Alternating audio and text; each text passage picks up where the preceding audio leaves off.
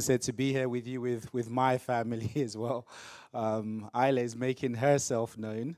Um, she's actually a little bit under the weather today. Um, she spent a few days with her grandma and then came back with a little bit of a cold and stuff like that. So she's she's uh, this is the quieter version of her. Is is is all I'm saying. You wait till we're till we're back here next time. Um, and yeah, great to be here with with my wife Ada as well. And you know, I trust it feels a bit too late in the year now to say Happy New Year to you all. Um, doesn't this year feel like it's flying by? It's already March. Like I keep thinking, like we're still like mid-January, but it, we're now actually in mid-March. It's it's crazy. Um, but yeah, I trust that you as a church are pressing into all that God has for you um, and have been doing that since the turn of the year. Um, for us, we are still part of our local church, very local church, literally two minutes walk from where we live um, in Forest Hill, Ichthus Forest Hill. Um, talking about good things that happen when, when we come here, actually. I remember um, when we came here, end of 2019 or start of 2020, we had just moved to Forest Hill and we were still in the process of looking for churches in the area. And I remember, um, I think it was Ken um, at the end of the service said, "Oh, oh, you guys live in Forest Hill? I think there's a Ichthus in Forest Hill. Have you guys tried that one?" And we hadn't. We hadn't tried that one. Of of all the five or six churches we had started to visit, we we hadn't come across that Ichthus. And we visited it, and like I said, it's our home church now. It it, it beat all the other churches in in our criteria stuff that we were we were doing, visiting all of them. So yeah, good good things happen when when we do come here. Actually. Um, so like I said, still living in Forest Hill, still at Ichthus Church, and I'm still working as a school chaplain in, in a secondary school um, near Wimbledon. Um, so that's kind of our updates. Um, I'm looking forward to, to actually sticking around a bit after the service, just to kind of hear and pick up a bit of what God's been doing um, with you guys as as a congregation. As as Martin said, we haven't um, met uh, in a while, so I feel a little bit out of the loop as to what's what's been going on with you. But like I said, I trust that God is doing amazing, amazing stuff.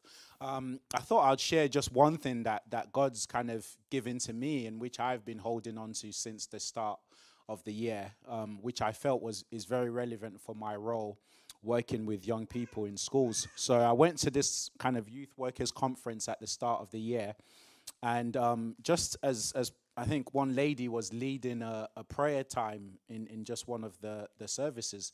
And she shared these verses from Isaiah, which just really, really hit me. I felt like, like it was for me. And like I said, specifically for my context working with young people. And as I was preparing today, I felt that God said to kind of just share that with you guys and, and I don't know, see where it lands with you in terms of um, encouragement. So it's Isaiah 44 um, and it's verses 3 to 5. Um, it says this For I will pour water on the thirsty land and streams on the dry ground. I will pour out my spirit upon your offspring and my blessing on your descendants. They shall spring up among the grass like willows by flowing streams. This one will say, I am the Lord's. Another will call on the name of Jacob and another will write on his hand, the Lord's, and name himself by the name of Israel. Um, it painted such a picture of something contagious starting to happen. Um, kids who at one time would be really shy about declaring themselves as Christians, coming out and saying, I'm a Christian, I follow the Lord, and I want you to do that as well. He's the best thing ever.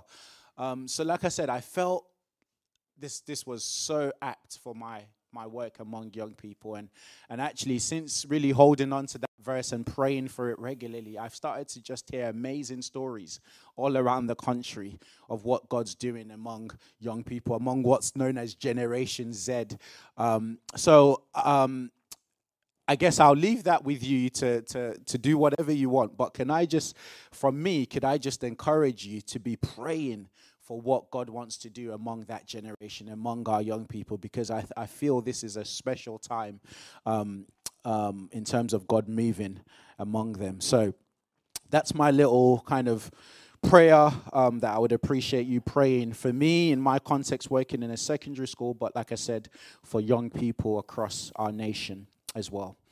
In terms of what I wanted to come and share today, um, the moment I turned my heart to say, Lord, what do you want me to share share today? I felt like God gave me this verse straight away. Um, it's the verse that can be found in Matthew and in Luke, actually, Matthew 16, Luke 9. And it says this If anyone would come after me, let him deny himself, take up his cross, and follow me. So that's Matthew 16, 24, and it's also in Luke 9, 23. And after kind of feeling God drop that verse on my heart, you know, you then kind of kind of think, was that from me? Was that was was that from the Lord? Um, why why this particular verse? As I thought about it, I thought, well, it's it's quite apt. It's in the lead up to to Easter where we see Jesus literally take up his cross, go all the way for us. So it doesn't seem like a bad time to be considering the call he gives us to do the same, to take up our cross and follow him. Um, so maybe it's just a timely reminder. I feel like this verse, we can never be reminded it, of it enough. Like, I feel like if someone preached on this verse every single week, it would not get old because we easily fall into the thing of not denying ourselves. Like, we're very self absorbed, we're very in our own world and in our own mind, even as followers of Christ. So if someone was to preach this verse every single week, it would still be relevant to us. It feels like the verse that we just need to keep on being reminded of week in, week out. So I don't know the last time you've heard this verse preached on, but I'm sure God has something to say to you from it today. Not because it's me speaking, but because it's Jesus speaking. It's Jesus saying this If anyone would come after me, let him deny himself, take up his cross, and follow me. I'm not sure if there's any other reason why um, God wanted me to speak on this verse apart from what I've already said. But like I said, I, I believe there, there could be. I believe that as I speak, there may be particular things that God will be speaking to you personally. There may be things that God will be speaking to you as a church corporately. And I just I just want to take a minute to just pause to, to ask for that that God would just be underlining the things over these next 20, 25 minutes that He wants you to hear personally and, and as a church. So come, Holy Spirit. Come, Holy Spirit of God.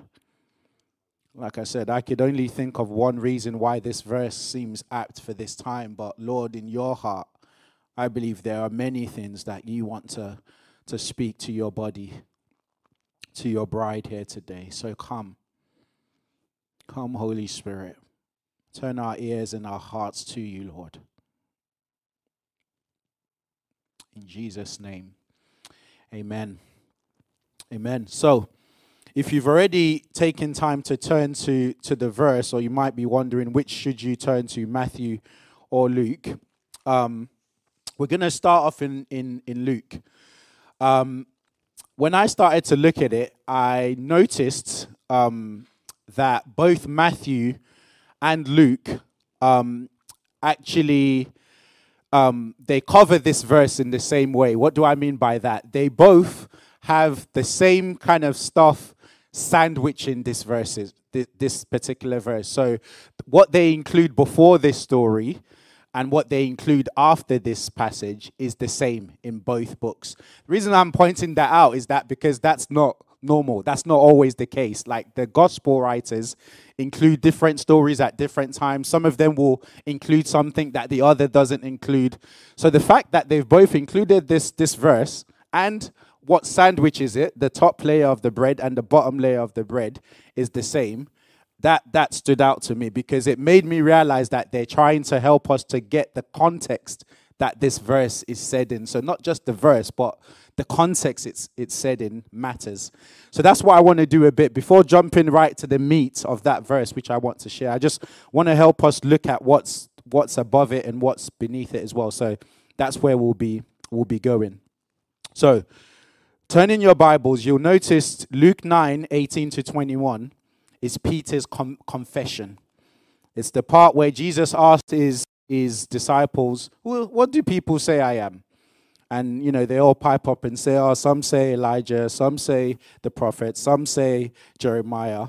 And then Jesus turns around and says, But who do you say I am? And Peter says, God's Messiah.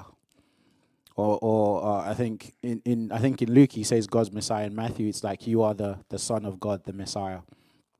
So essentially, Peter does this big confession of Jesus as the Messiah. And I guess I wanted to stop there before I even get to those verses that I, I want to share and just just I don't know everyone in the room. I want to ask the question, who do you say Jesus is? Who do you say Jesus is? Have you gotten to the point where you've declared him, where you've put your trust in him as the Messiah? That's the first question I want to ask. And if anyone still needs convincing, the gospel writers are writing because they want us to be convinced that Jesus is the Messiah. It took his disciples a while to get there. But as you can see in this moment, Peter gets there. Jesus is the Messiah, and they want to leave us in no doubt of it. In the stories that they write, in the miracles that they include, they show that Jesus is the messianic prophecies that are included all the way in the New Testament, in the prophets, and all, all of that. They show how Jesus' lineage is from David, is from Judah, is from Abraham, which is what they know in their scriptures that the Messiah had to be. They show Jesus healing, they show Jesus forgiving, which is something that only God can do. So, in case anyone thought that Jesus was just a miracle worker, just a prophet, no, he's more than that. He's more than that. They show him doing similar miracles to what Moses did feeding of the 5,000. Remember, Moses gave them the manna. As soon as Jesus is feeding the 5,000, their mind is going to what happened in the wilderness. Do you remember the story where Jesus walks on water? That's reminding them of when God parted the Red Sea and the Israelites walked essentially on water. Jesus is doing these things not just random signs, it's because he's proving, he's showing them that he is at least the prophet, but because he's doing more than what their greatest prophets did, he's pointing them to the fact that he is more than a prophet. And like I said, eventually, you know, he heal, he calms the storm, he casts out demons, he raises the dead eventually the disciples get to the point where they realize that you are you are the messiah so i don't know if there's anyone here who i don't know still feels like i, I need convincing i'm not quite there yet I, I just pray I pray that maybe something that you'll hear today. I pray that something that Holy Spirit speaks to you directly will bring you to that point where you say, Yes, Jesus, you are the Messiah. You are the Messiah. And, and, and I don't, this, this is irrespective of what age you are, this is irrespective of what, what stage, how young or old. It, it's never too young to put your trust in Jesus. I did it when I was 19, but that's, I, I talk about that as one of my biggest regrets because I wish it was when I was nine or three like I hear some people who say they put their trust in Jesus when they're five, and I get jealous. I'm like, oh, why did that happen for me, Lord?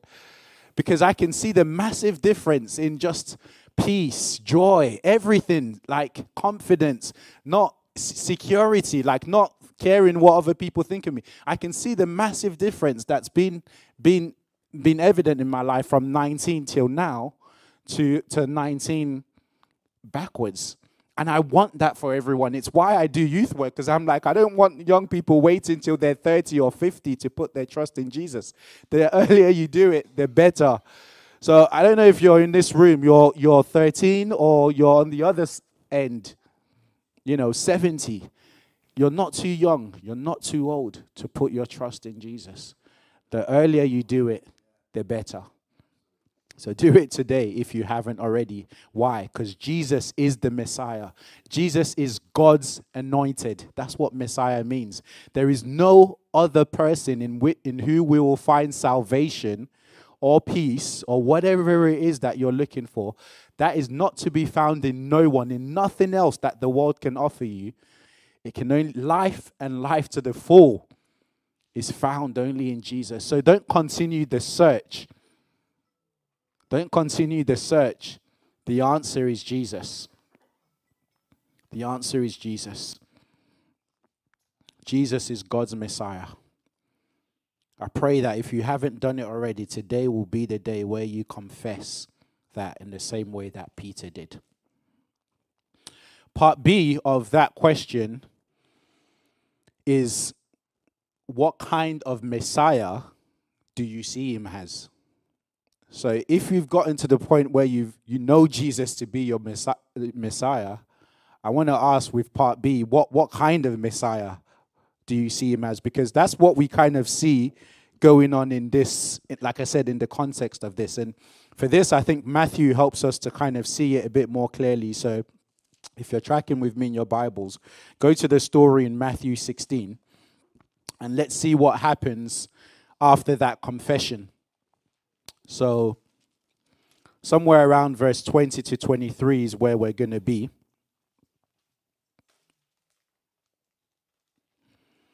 Right after Peter's confession, we know that kind of declaration that Jesus gives to him that you are Simon Bar Jonah, son flesh and blood hasn't revealed this to you. On this truth, I'm going to build my church and, and all of that. And then Matthew reports to us that from that time, Exactly, exactly in the same way that Luke reports to us.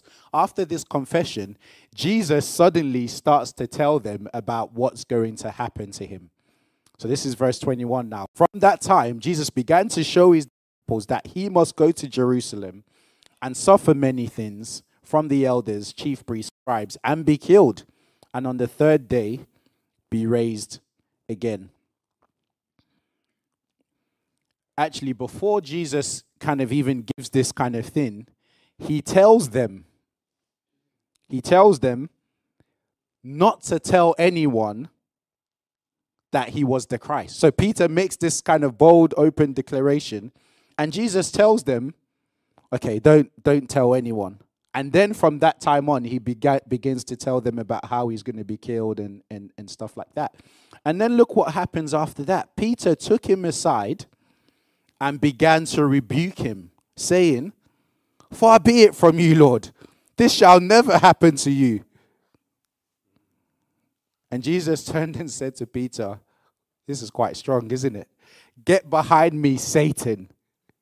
You are a hindrance to me, for you are not setting your mind on the things of God, but on the things of man. So what's what's what's going on there?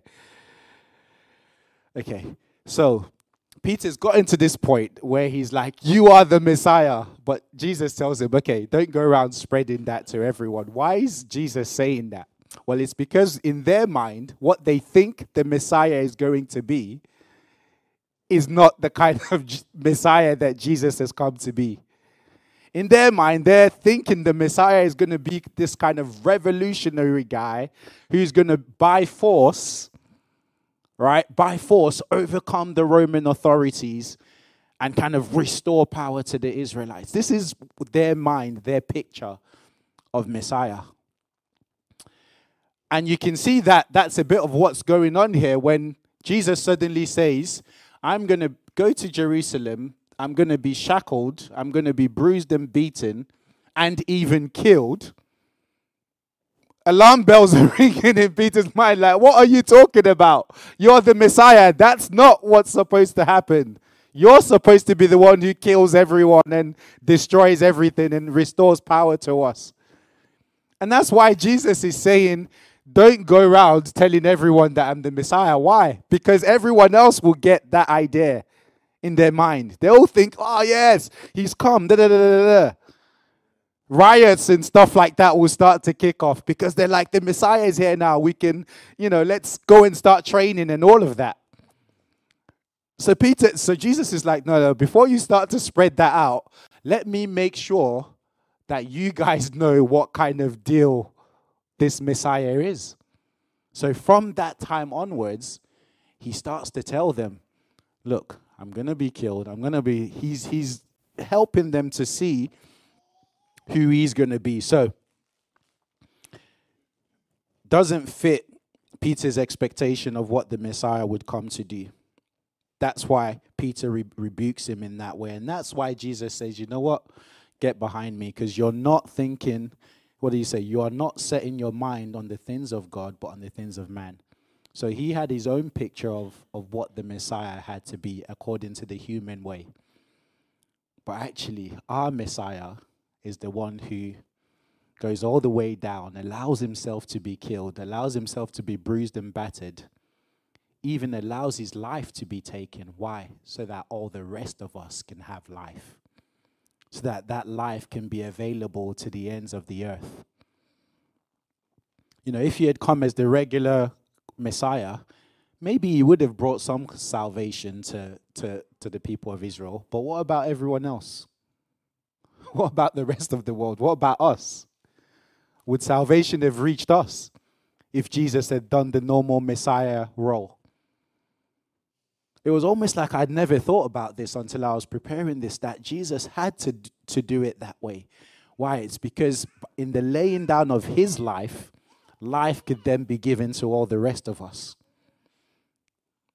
Just what a radical way. I, you know, surely if anyone was entitled to come and take things by force, it, was Jesus. Why? Because he's he, he's the he created it all. Like it, it belongs to him anyway.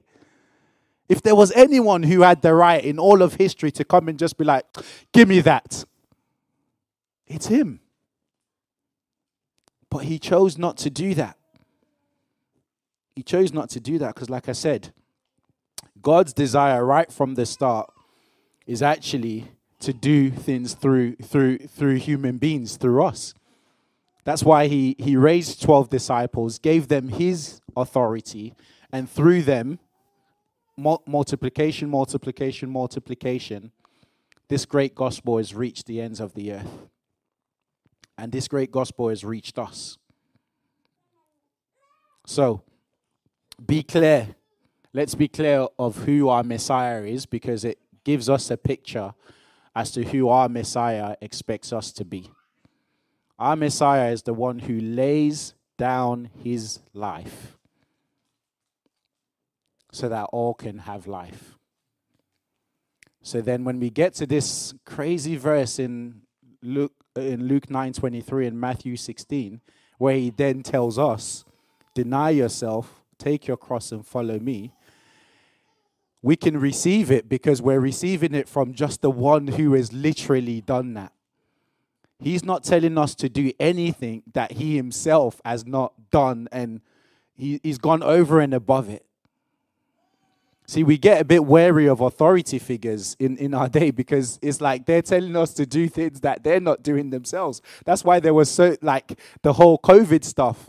Like, the, the government lost any kind of reputation that they might have had because they're telling us, stay in, do this, and do that. And then there's all this stuff coming out where they're having parties in their houses and stuff like that. And you're just like, this is why no one trusts and, and, and follows you guys because you're not you don't fo- you're not exemplary you don't set example to, to follow but our messiah our jesus is just the opposite of that if he's calling us to do anything you can be sure that he's gone over and above it.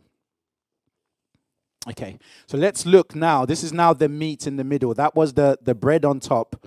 That's peter's confession and jesus' reaction to it. Let's look at the meat in the middle, which is these verses that I said that God put on my heart. And I asked them to put it on the screen um, just, just so we can see any differences in the way that Matthew and, and Luke report it. There's not that many, but I, I thought I would highlight a couple of differences. Um, and I think it's I think uh, uh, Kev said it's not going to be very visible. So so sorry about that. You probably can't see it that well from from where you're sitting. But if you have your Bibles, um, you can have a look at it. Uh, so, uh, let me read it out from Matthew. Then Jesus told his disciples, If anyone would come after me, let him deny himself, take up his cross, and follow me. For whoever would save his life would, will lose it, but whoever loses his life for my sake will find it. For what will it profit a man if he gains the whole world and forfeits his soul? Or what shall a man give in return for his soul? For the Son of Man is going to come with his angels in the glory of his Father, and then he will repay each person according to what he has done. Truly I say to you, there are some standing here who will not taste death until they see the Son of Man coming in his kingdom. Not many differences between the way uh, Matthew and, and, Luke reports it. Um, so Matthew writes, uh, "Whoever loses life for my sake will find it." Um, Luke writes that whoever loses my sake will save it. Luke also includes this, this little word that I like take up his cross daily and follow me. Matthew doesn't inc- include that, that daily, but I just find that daily to be so helpful because, like I said, it's we need a daily reminder of the fact that we're called, we're called to do this. Um, Luke goes on to include this line that is not in Matthew. Luke says that Jesus says, For whoever is ashamed of me and of my words, of him will the Son of Man be ashamed of when he comes in his glory and the glory of the Father and of the holy angels. So that line is not there in Matthew, but I think that line probably um, fits in really it seems like it makes sense to fit to go just before verse 27 in in Matthew. It, it lines up very well if you see what what um, Matthew writes in in uh, verse 27. So anyway, just just wanted to point out those those little differences that I noticed as I was seeing it. When I was now trying to think, okay, what are the teaching points, Lord, that that you're wanting me to draw out from this? Right, I, I kind of did that the first time I was preparing, did that the second time, did that the third time. The truth is, like, I felt like God wasn't really giving me much teaching points to draw out. I was trying to think, okay, what could we say about, um, you know, deny yourself, take up your cross, follow me. Maybe I could do something around those those three things. I wasn't getting anything. And then I got to the point where I realized that that I felt like the Holy Spirit was saying, these words are so strong in itself that you don't need to say anything. You just need to put it before the people and let the Holy Spirit speak to each one from these verses. So that's exactly what I'm doing. That's that's actually why I've asked them to put these verses and not anything else on the screen in case there are some who didn't have their Bibles. I just wanted you to really see it.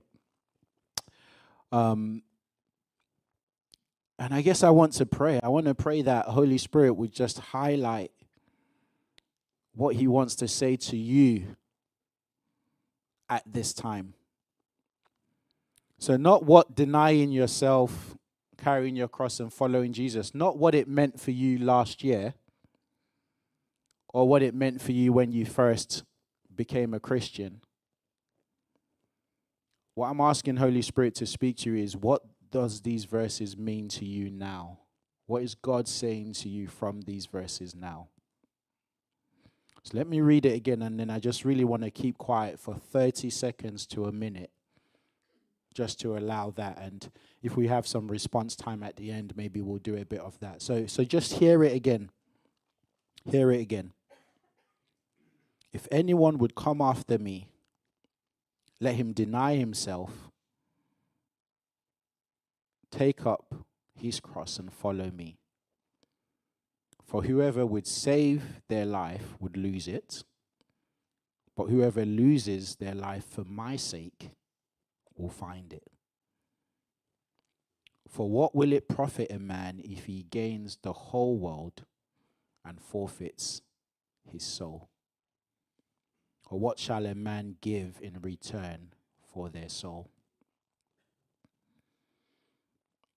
Holy Spirit, I just ask you to just speak to each one now.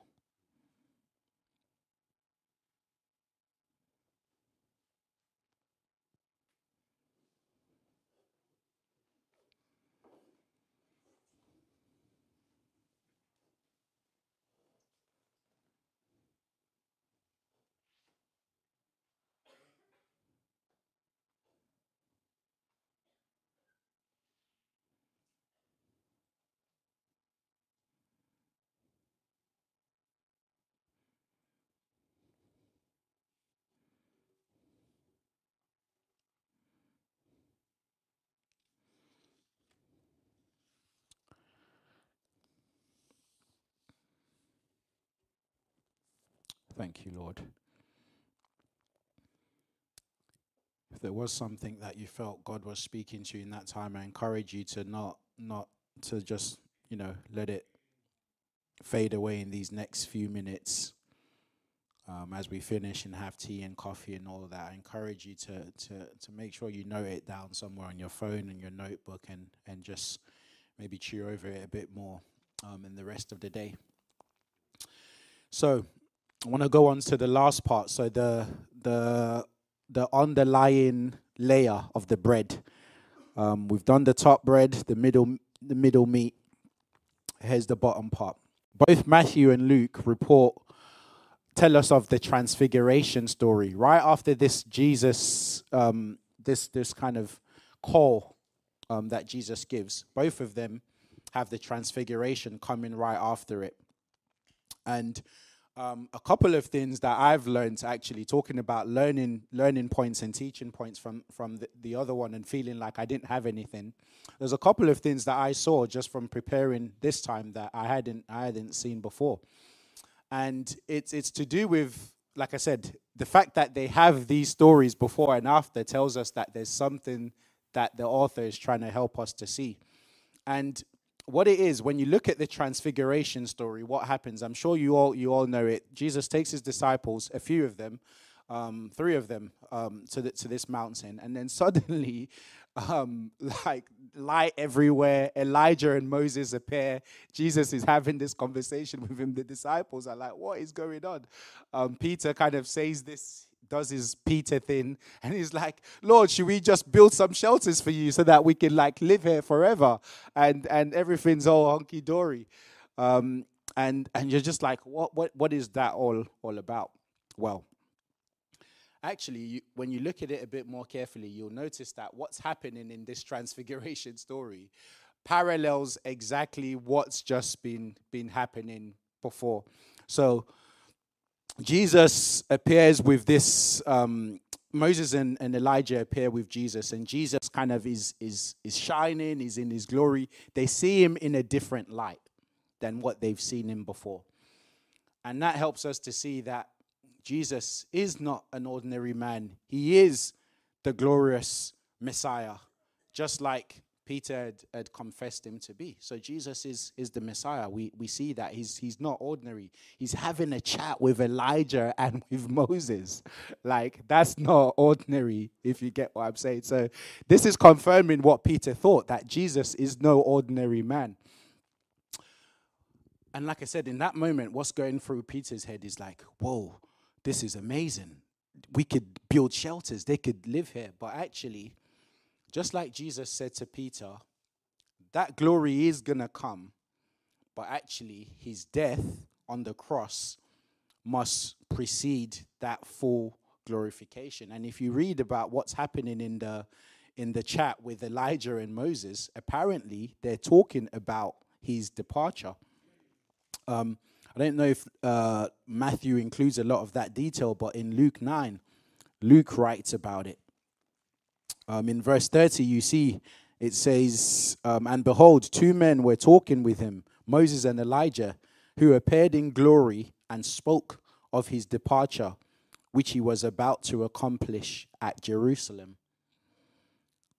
So they were speaking about what was going to happen in his journey to Jerusalem, the whole he's going to suffer, he's going to die thing. So exactly what Jesus told Peter that yeah, I am going I am the Messiah, I am going to be glorified but actually, I've got to die. I've got to go to Jerusalem. I'm going to suffer and stuff like that. That's what they're talking about. And then what happens? We see Peter misunderstand what then needs to happen after. Like I said, Peter then pipes up and says, Oh, let's build some shelters so that build some tents, one for you, one for Moses, one for Elijah. And the gospel writers even tell us that Peter didn't know what he was talking about. like he just literally spoke and opened his mouth and words came out.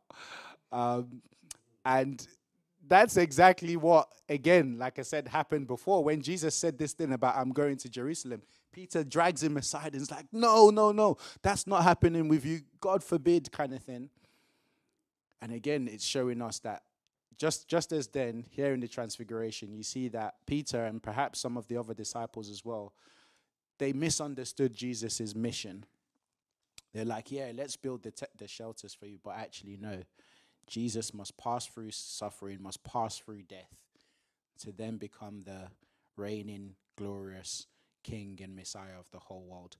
So i had just i had just never seen that um, in in thinking about the transfiguration story that it was it was just that parallel of what happens in the confession story that we see happen in in here and and I guess it's that kind of repetition that really helps us to understand um, that whole that whole thing. Yes, Jesus is the Messiah, but what kind of Messiah do you think he is? he's not the one that's just gonna come and dominate and rule and and, and reign. No, he's the one that's going to allow himself to suffer, be killed, and then be exalted. He is, he is, though, the glorious Messiah. He is, though, the one who will come with, with, with angels singing. He is the one who will come and and it will be more glorious than anything we've any anything we've experienced in the past with Moses or with Elijah or with anyone else. He will, his return and his reign will be beautiful. And I feel like that's part of why this transfiguration story is is is there to help us see as well. Because you, you could wonder why does Jesus choose to to to take them to kind of see this whole thing happen? That he's about to leave and they're about to go through some serious suffering. He wants them to have the glory in mind. He wants them to be in no doubt that he really is the Messiah. Because, yeah, Peter confessed it, but when you're going through suffering, that's when your chat what you really believe is going to be challenged right? We all we all know that. We could say and we believe one thing but when you're persecuted for it are you still going to hold on to that thing that you believed in? Jesus is wanting them to be really really sure. Why so that when persecution comes along, when they get thrown in and out of jail, when they get flogged however many times, they're going to know that no, we didn't just imagine this. Jesus really is the Messiah. We saw it in the miracles, we saw it in his teaching. He even took us on a mountain and we saw it. So Jesus is helping them to be sure. And I guess I'm I'm I'm including this as part of my message today because I want you guys to be sure of it. I want you guys to be sure of it. So, whether you're someone who had not already confessed Jesus as a Messiah, like I said, today is the day for that. But if you're someone who has done it, maybe last year or maybe 10 years ago, I want you to go away with this story in mind that your confession is right that your confession is one you should hold on to tooth and nail, that your confession is one that you should not turn away from because Jesus is the glorious Messiah. And He's coming back for us. He's coming back for us. So, as we seek to follow Him now, with all the self denial, dying to self, sacrifice that that may involve, let's be sure to do it keeping the glory in mind. The glory of heaven and all that God has in store for us for eternity, you know, that, that in itself is, is a whole nother sermon. But it is a reality. It is a reality that is as sure as, as anything we could be going through now. So hold on to that reality. When times of suffering and testing of what we believe comes, hold on to that reality. Amen. Amen. I just want to take take a couple of moments to to kind of lead us in a bit of a response, if that's all right. Um, so maybe if I can invite the band um, to come back up, and um, yeah, I guess I want to go back to just those three main things that I've I've already spoken about, and just yeah, maybe give you a few more minutes to chew on it and and to allow Holy Spirit to really seal it in just before we round off. Why don't we all stand?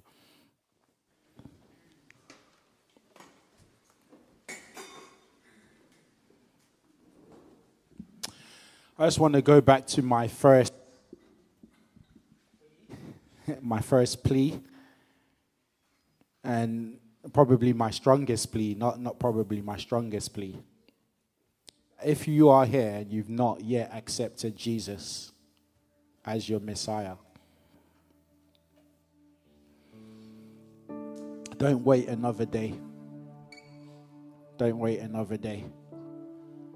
I just want to give, give that opportunity before anything else. If, if that's you, if that's you, you haven't yet put your trust in Jesus, but Holy Spirit has just stirred something in you today.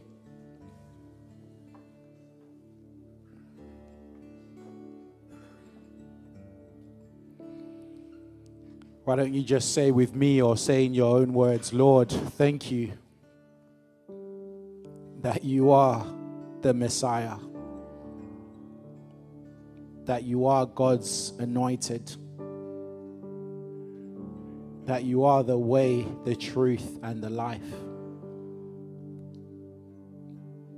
That salvation is found only in you.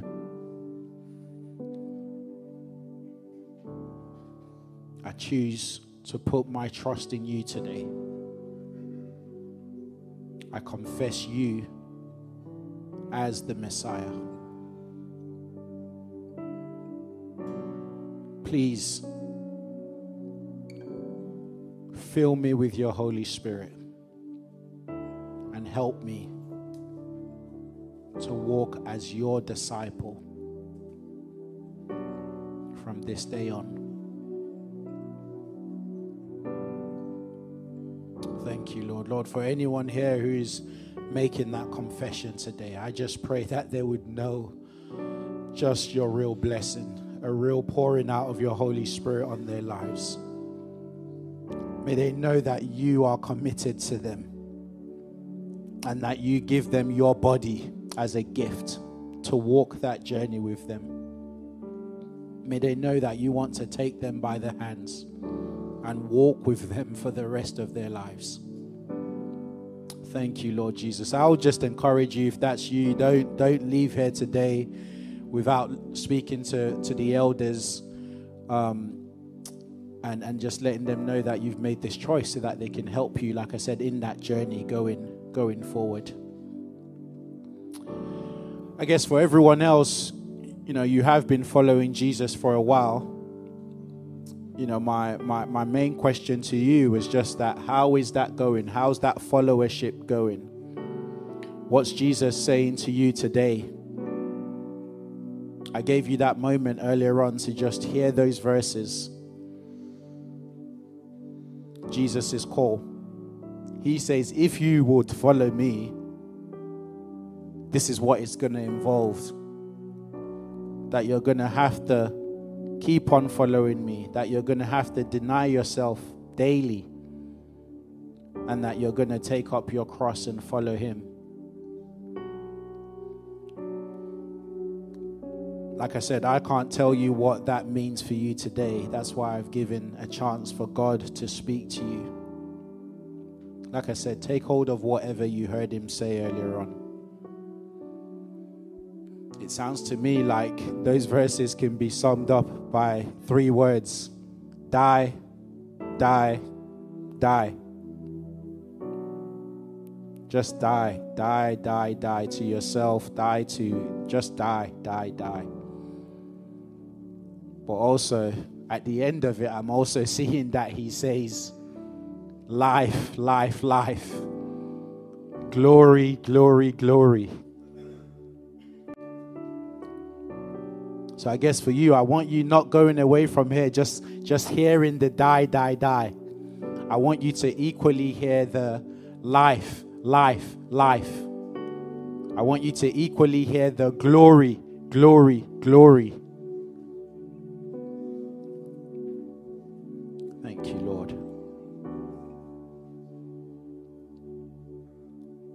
Give them grace, give them courage, give them perseverance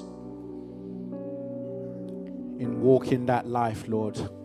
And if there were anything that you were highlighting today for particular ones or for for, for, for them as a church corporately, Lord. I pray that you would just supply all the grace needed for the follow through. Thank you, Lord Jesus. Breathe on us, Lord. Breathe on us, Lord. Stir up those living waters in us, God.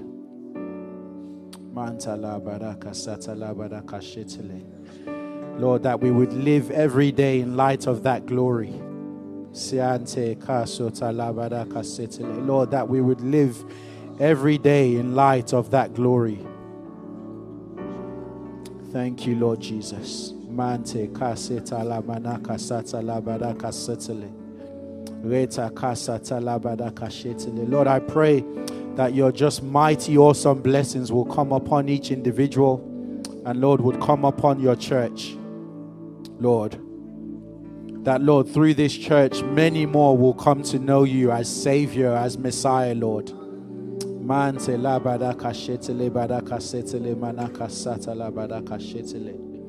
That through this church, Lord, many will come to take hold of life and life to the fullness, Lord. That through this church, many, not just in this area, the neighborhood, but many in this city, Lord, many in this nation, Lord, many in other nations, as you send them out, Lord God, many others, Lord, will find life and life to the fullness in you. Thank you, mighty God. Oh, we love you, Lord. Give you all the glory. Jesus' name. Amen. Thank you, Lord.